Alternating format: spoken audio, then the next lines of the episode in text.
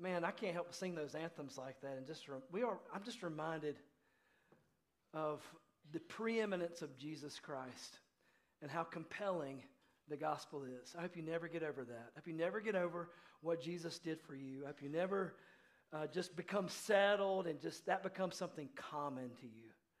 It is the supernatural, divine act of God that He sent His own Son to die on the cross for our sins to be our King. And you and I get the privilege to be here and worship Him together. Isn't that awesome? Don't ever get over, don't ever get over that. Don't ever get over that. We're going to be in 1 Peter 5 this morning, and um, I'm just trying to stay in 1 Peter as long as I can, I think. Uh, the Spirit said, just do two verses today. I'm going to stretch this thing out to 13 weeks in 1 Peter, I think. We got one more week in us after this, but we're in 1 Peter chapter 5.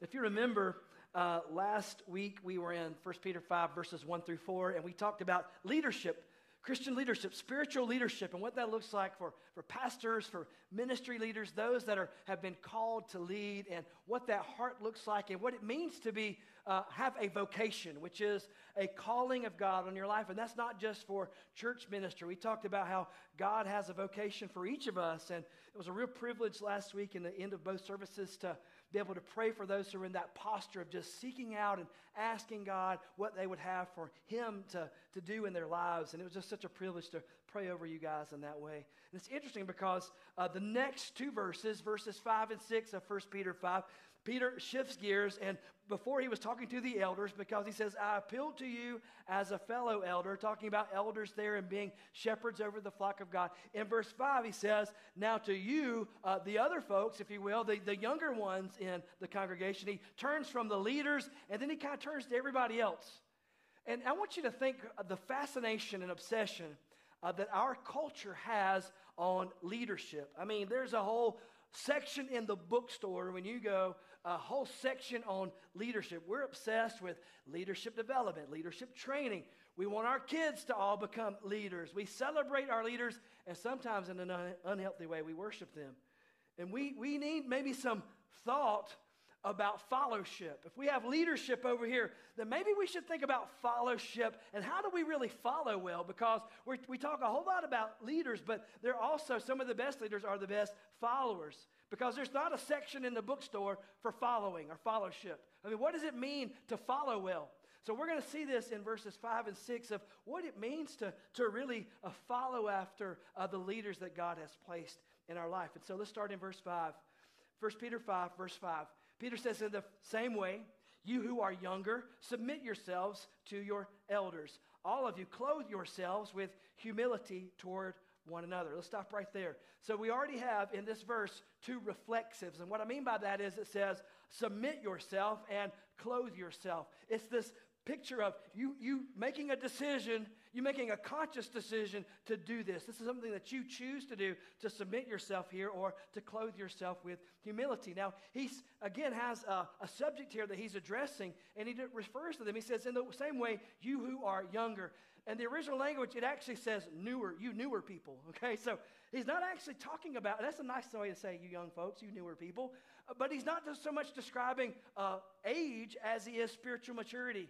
And so, if you remember in verses 1 through 4, he's just talking to the elders, he's talking to the leaders, but then he says, You likewise, in the same way, everybody who's a little bit less uh, spiritually mature, those who are following, if you will, behind the leadership, this is the command that he gives for them. And there, there's an implication here, not more, uh, more than just age, but of spiritual maturity as well. And he gives them this command that if they if they would seek after this that god would would bless them and god would honor this. So what's he asking the rest of the church to do? Well first thing he says is he asking them to submit themselves again reflexive there submit yourself to authority that's point number one submit yourself to authority he's also going to tell them to clothe themselves with humility and to humble themselves so let's think about this word submission because uh, this word gets misused and abused sometimes in our, in our culture. But he says here in verse 5 that the younger folks, those who are, are, are spiritually less mature, if you will, than the leaders, he said, that you have a choice to make.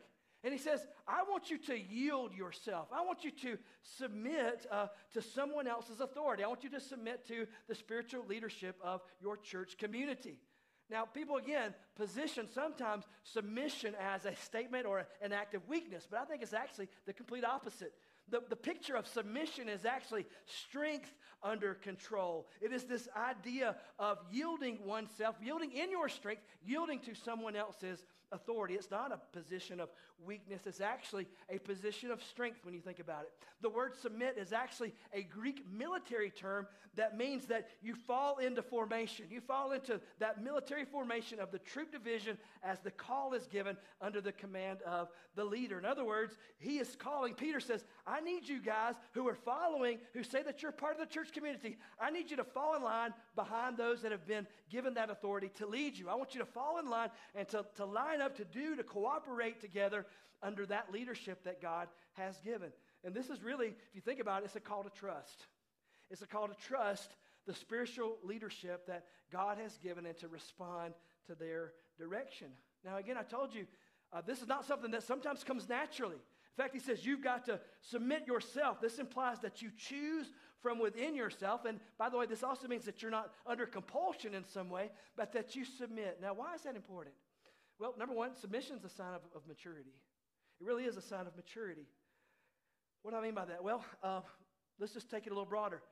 How, how well, at this moment, how well do you respond to the God given authorities in your life? How do you respond to the God given authorities in your life? Because there's an implication here, I believe, that Peter is addressing. Because how, listen, how you view and how you submit, how you treat human authority really is indicative, if you will. You can telegraph that and to, to get some insight into how somebody actually views divine or the highest authority by how they respond to the earthly or the God given divine authority in their life. Uh, this is kind of similar to uh, what I've instructed uh, uh, the ladies in my life, and I would tell every young person in this room if you're dating somebody, dating a young man, this is why you, somebody has told you probably already this before. If they haven't, let me tell you this. If you're dating a young man, look how he treats his mom. So has anybody ever told you that, young ladies? How, watch how a man, tre- a young man, a suitor, if you will, watch how he treats his mom. Because listen, how he treats his mom is how he's going to treat you when he marries you. It's kind of like there's a parallel there. If he honors and respects his mother, if he, if he uh, uh, you know, follows after her, her lead, if he loves her and cherishes her, takes care of her, doesn't yell at her, doesn't scream at her, uh, doesn't act in violence toward her, then more than likely he's not going to do those same things to you. Why? Because you can telegraph how he responds to that kind of relationship into how he's going to respond in other relationships. It's in the same sense of, uh, broaden it out, teenagers. How, listen, how you respond to your parents as your direct authority, how you respond to them is really how you see and how you treat God. How, listen, every adult in the room that's in a, in a corporate sense or you've got a boss over you, how you speak about your boss and how you look at your boss, how you respond to your boss is some indication spiritually of how you view God. You ever thought about how you, how you talk about your pastors? How you treat them in some way has a direct correlation to how you view, how you view God those authorities point to a higher authority and how you will, how you will treat them. And so, do you, do you trust them? Uh, do, do you see them in a, in a sense of, of, of, of love and respect there? And, and I want you to, again, think of this because submission is, is not just a sign of maturity, submission is also a sign of trust. And again, this is a willful, conscious act to submit to someone because you see them. And, and, and it's hard because uh, some people don't earn that, you know. And I would say, as a pastor here, I am so encouraged uh, for the 12 years having been here and seeing how the church has followed uh, my leadership and the leadership of the other pastors here. And I know that's a sacred trust that I'm aiming to protect. And I just appreciate the fact that you trust me in that leadership. But, but I will say it this way, and I, pr- I pray that you see that is it's easier to submit, it's easier to trust when you know that person's heart and you know that they care for you and have your best interest. And the sad part is, is that sometimes that's not the case. Sometimes you have a boss who doesn't have your best interests at heart. Sometimes uh, you, have, uh, you have a pastor who's abusing that position of authority. And, and the hard part is, is that, that that translates, this idea of, of trusting someone and submitting someone to someone translates into marriage, it translates into parenting, it translates into the workplace, it translates into the church. And Sadly, we live in an age of distrust. And some of that's been earned by people who are in positions of authority who have abused that place. They've abused that position And that the, the, those that are submitted to them, they have, they've abused them, they've berated them, and they've justified that somehow, even to say, because you've been called to submit to the authorities. And I'll just put it this way you need to, you need to hold uh, people in that position accountable to be humble servant leaders. And my prayer is that we have uh, led out in that way as the pastors of this church to lead you humbly with, with a servant heart here. Now, go back to the passage here. Go back to verse 5 again. In the same way, you who are younger, submit yourselves, there it is, to the elders. All of you, here's the next one clothe yourselves with humility toward one another. So, this is point number two to clothe yourself with humility. This word to clothe is actually very unique in the scriptures. It's not used very often. But the picture here, um, the original language is an apron that a server puts on, a waiter or a waitress. They put that uh, position, they put that apron over their clothes to protect them, but it actually is a posture of, of servitude. It says, in other words, Peter says, you need to put yourself in a position uh, to be willing to serve other people. Peter's saying, get your wait, waitress or your waiter apron on and get ready to serve some other people because you need to have an eagerness as one who is submitted, as one who is uh, in humility looking at other people, to be ready to put the needs of somebody else first. In other words, I've got to even sometimes push away uh, the contrary feelings that I have, and I still need to choose to serve. I need to choose to serve even when my flesh is crying out to be served. I need to choose to serve uh, when, when I don't feel like my needs are being met, and yet I still need to go out and meet somebody else's needs. I, I need to choose to lower myself even when I feel like I've served and it hasn't been reciprocated to me. And that's hard. It's hard. It's easy to say that.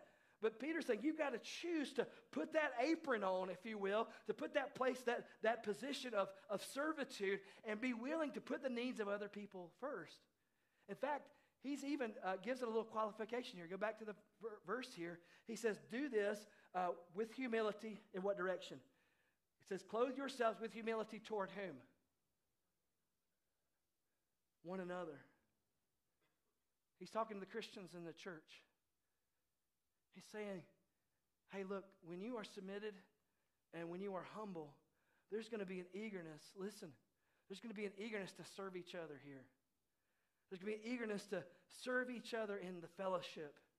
I mean, our church should be this place where we gather, a body of believers who are gathered together, who are eager to serve each other. What would, listen, what would a healthy, humble church look like if listen, if everybody rolled up on this hill with that apron on, they got their servant clothes on, they come up here ready to serve somebody. They're not looking to be served, but they walk into this building, they, they represent East Pickens in this way, they represent Jesus in this way, and they have that servant heart to say, What can I do to serve somebody today? How can I meet somebody's needs today? How can I humble myself, clothe myself in humility, and serve somebody instead of seeking to be served? Because if you take the opposite of that, think about a dysfunctional church culture where people just come to be served.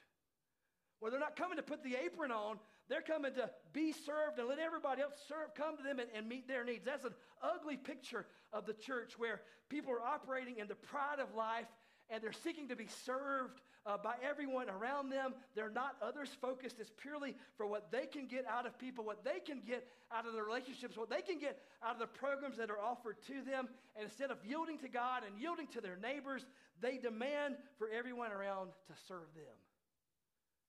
What kind of church would that look like? So, having said that,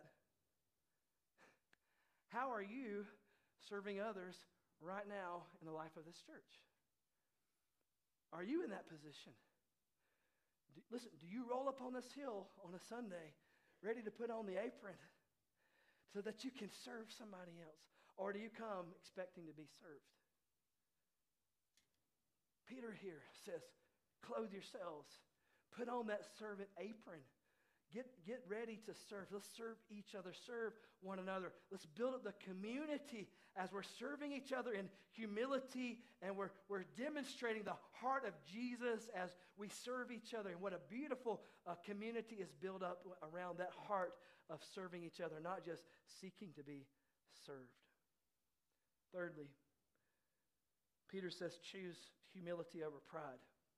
And this is going to be a huge part of this. Let's, let's revisit the end of verse 5 and pull in verse 6 here.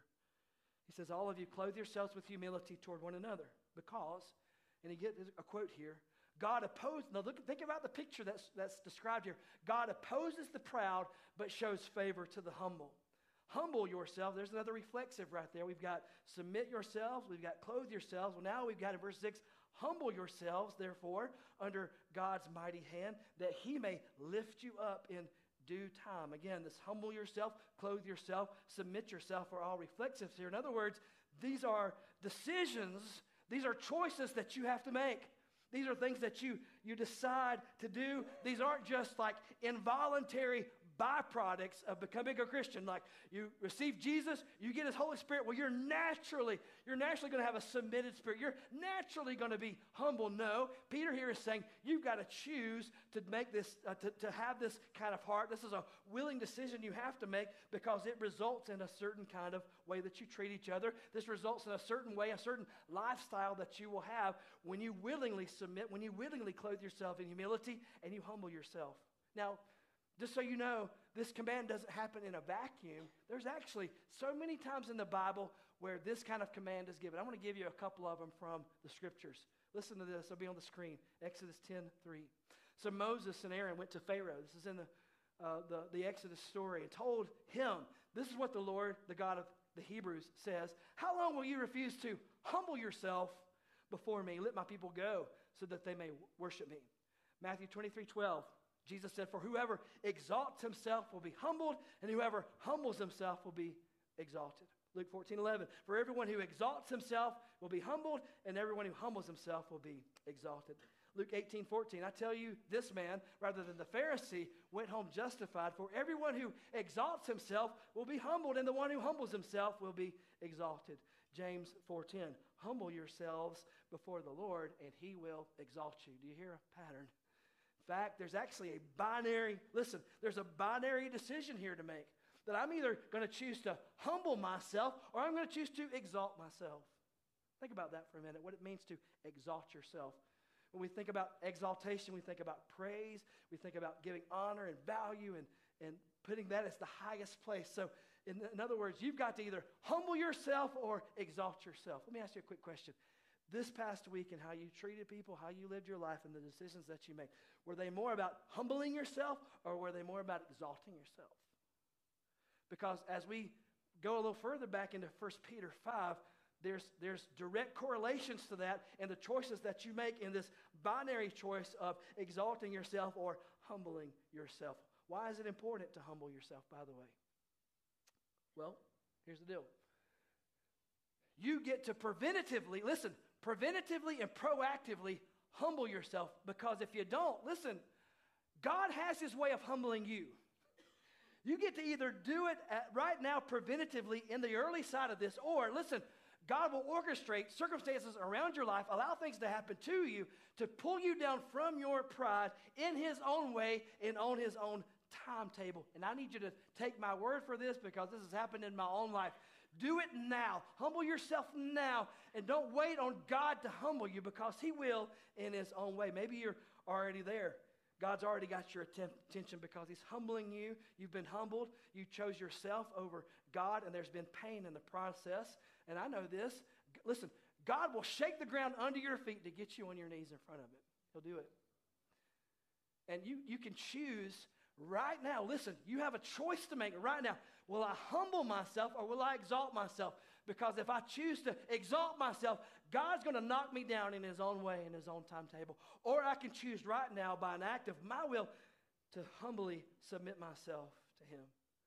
When the family crumbles, when the job is pulled away out from under your feet, when the consequences of your prideful actions compromise the stability of your life, God will humble you in His own way. And you can choose, listen, you can choose to proactively humble yourself right now in this moment, or you can reactively choose to be humbled by God and how He wants to do that. He will do that in His own way and in His own timetable in your life because He wants to break you from your pride.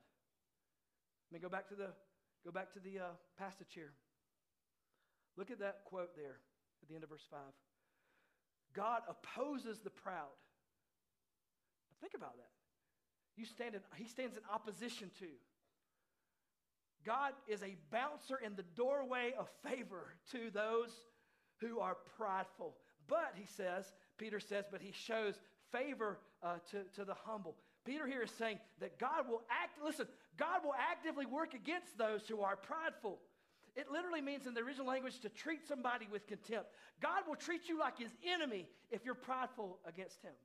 If you put yourself in authority over him, he will knock you down from that place. This is a very strong language here in this quote. He will stand against you in his power and in his authority to assert his authority over your life. And I need you to let that sink in for just a minute. Anybody ever have a funkle in your life, a fun uncle, or maybe a cousin, and y'all played like mercy or uncle? And usually, I mean, I was the like the squirt. I was the you know the, the runt in my family. So I always had these big cousins, and they'd want to like wrestle and like pin you down, you know, and like put down put you down on your shoulders down, or getting that grip with the you know interlocking fingers and get you turned up under, and you had to like at some point like submit, like okay, I give up, I give up, I give up. This is a test of, the, of strength here, a test of authority, you know, probably like picking out the pecking order in the room, you know, so to speak. You listen, you don't want to get in that kind of position with God. Serious. Because he's the fun uncle that wins every time. He's stronger than you. He'll stand in opposition to you. Oh, but the favor of God for those who are humble. God opposes the proud but shows favor to the humble. As serious as that other picture was, the word favor means joy, pleasure, delight, sweetness, charm, something that is lovely. Basically, Peter says if you'll submit to him, if you'll humble yourself, then God will show favor to you. God will treat you differently. And this is why verse 6 says, therefore, like, as I told you, I painted the picture for you. Therefore, in light of what I just said, it's probably a better choice, is what Peter's saying. I'm telling you, uh, you need to like humble yourself. This is a reflexive again. Choose, listen, choose humility. Choose to lower yourself now. Choose, uh, choose to put yourself, as it describes here, under God's mighty hand. So let's, let's see this as God's mighty hand. Here's God in his authority. Here's God in his leadership. Here's God in his power. And what we're commanded to do here, he says, Humble yourself, therefore, under God's mighty hand. So here's me and here's my life. I've been commanded here that if I, listen, if I will humble myself and allow myself to be under God's authority in this way, what he says is if I humble myself and align myself in that way, that God will actually lift me up. God will exalt me. Let me ask you a question. What's the opposite of uh, being under something? Being over something. Does that make sense? So let's take the opposite of that. And what that means is if you see yourself as over God's authority, in other words, uh, you know, you see yourself more highly than God. Now, listen, nobody in this room would probably admit that. Right? God's bigger, God's stronger, God's greater. You would never say that out loud, but you might be living like that. What I mean by that is, if you are over God's authority, you're not under His authority, you're over God's authority, then you're living in a way that doesn't acknowledge His authority over you. And a person that's living over Him in their life basically says, I'm my own boss. I call my own shots. I'm the captain of my own ship. I choose myself over God. I am positionally over God in my life. And so I am not under His authority, I'm over His authority. Now, what's interesting is we're told if we're under God's authority that He will exalt us. Well, guess what happens when you put yourself positionally over God's authority? He won't lift you up. What's He going to do? Funkle time. He's going to hold you down. He will hold you down. He will put, you, listen, He will render you powerless. He will assert His authority. He will assert His uh, power over you and give you a demonstration of His power that will not be fun in that way. I want to be under his authority so that he is lifting me up. I don't, I don't want him holding me down. I don't want God standing in opposition to my life. And this is why we're told in verse 6 humble yourself. This is a choice you make to lower yourself, humble yourself under God's mighty hand that he might lift you up in due time. Are you living under or over God's authority in your life? Uh, listen, are, are you enjoying the protection and the direction and the favor of God because you are humbly submitted to His will and He's calling the shots in your life and you trust Him and He's leading and guiding you. And out of that trust uh, comes the blessings of God. Or are you standing in opposition to Him and in your pride demanding your own way and God holding you down? Only you can answer that for yourself right now. But my prayer is that if you find yourself in that place or you're finding the frustration of that moment, that you might, as Peter says here, choose today to humble yourself.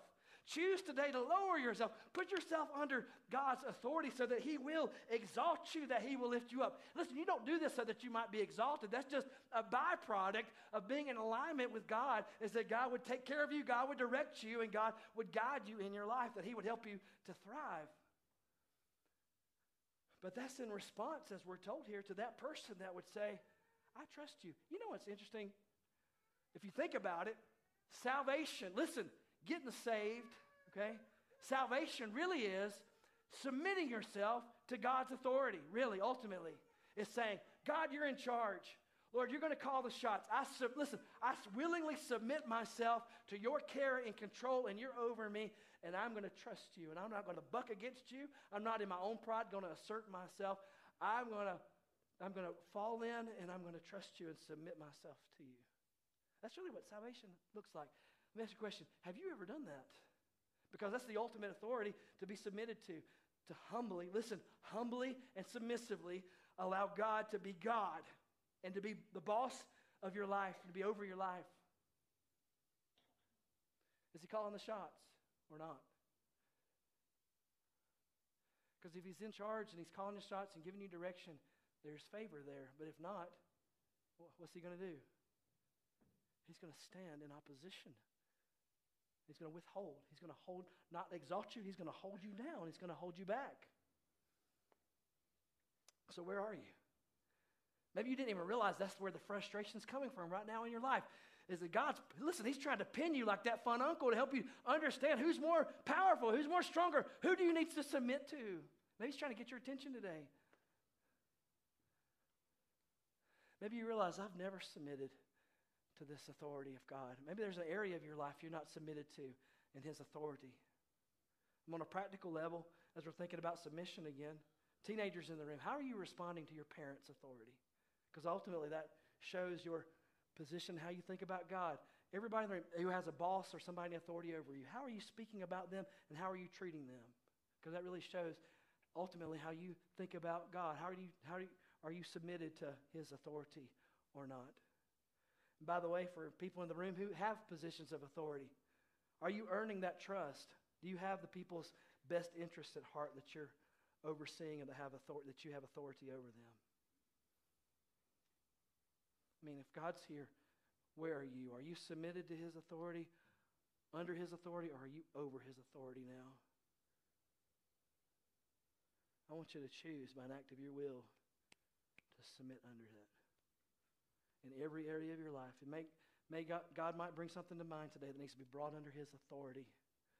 Some area of your life that you're in your pride saying, I, I trust myself better. I want my, my will to be done. I want my position. I want what I want instead of being submitted and humbly submitted.